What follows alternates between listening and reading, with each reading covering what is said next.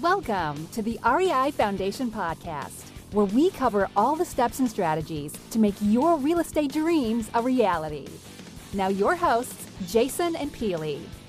Welcome to another Multifamily Monday here on the Real Estate Investing Foundation podcast with Jason and Peely. It would be great if I had my mic, and now I do. So it's Monday. And when it's Monday, we talk about multifamily investing. And today I'm going to talk about a number of ways that we have gone about now utilizing just different ways to improve a property. And for that, we're going to talk about a recent property and things we did in that property to ultimately make it perform better. And when we took on this property, it was in an ugly dog. So we looked at it from the outside in because if we're going to ask more of the tenants from an income perspective, we want them to feel that the rent increases we're asking for are justified.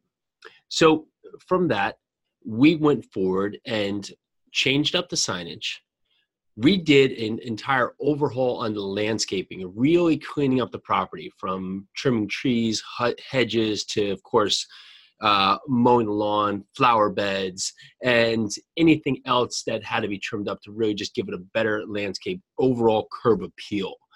Past that, redid the parking lots. The parking lots were in rough shape, so you want to expect that you're going to have the tenants when they come to the property, their first basically view of the property is going to be great landscaping, new signage, and they're going to pull into a parking lot that's not ridden of potholes. Once we've now completed on that fast, we now went inside. And from a owner's perspective, we want to utilize on things that's going to make the property more efficient for us. So since this was an all owners paid property, we focused on correcting the utilities. And with the utilities, that two of the buildings had boilers that were basically running at about 40 to 45% efficiency. So we had the money put into our budget to replace these two boilers. And it cost us a little over $20,000 to replace these two boilers. And these two boilers coming in now, maximizing out on efficiency, is now going to cut down our overall gas bill because it's not really just having a bunch of heat that's being wasted on inefficient um, boiler systems that were in place before. To maximize on this, we started replacing windows because if we're going to have buildings that are now pumping out heat, and then we have really single pane old windows that have a uh, pretty dim quality of insulation, then we're basically pumping in money to maximize on the heat when the heat's just going to continue to go out the building because it's just going out the windows. So you want to make sure when you're doing improvements that you're thinking of the improvements from point A to point B.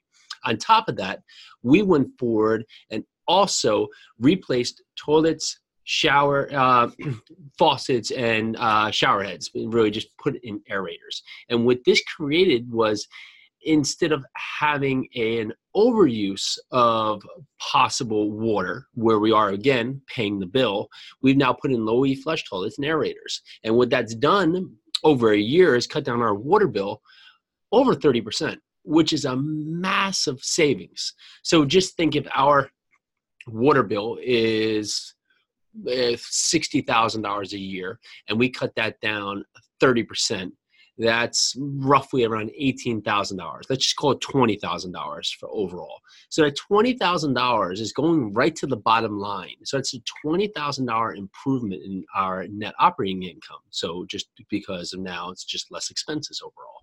And for easy math, let's say the building is at a 10 cap for, for value. So if we take that $20,000 at a 10 cap, we've just improved that property just by really improving the efficiency of the utilities over $200,000. Well, these are just some of the ways that we looked at a property without even talking about rent increases. To one make the tenants feel better that they have a better place to live. And two maximize the property so we have a better place a more efficient place to operate and ultimately a uh, a better a better thing for our pockets so, this is Jason with the Real Estate Investing Foundation pro, uh, podcast. Happy Monday. We will be focusing on some ways to improve on the income on the next podcast, next Multifamily Monday podcast. So, stay tuned. Happy Monday and talk shortly. Thanks for tuning into the REI Foundation podcast. Check back next time for more awesome tips and strategies to launch your new you in real estate.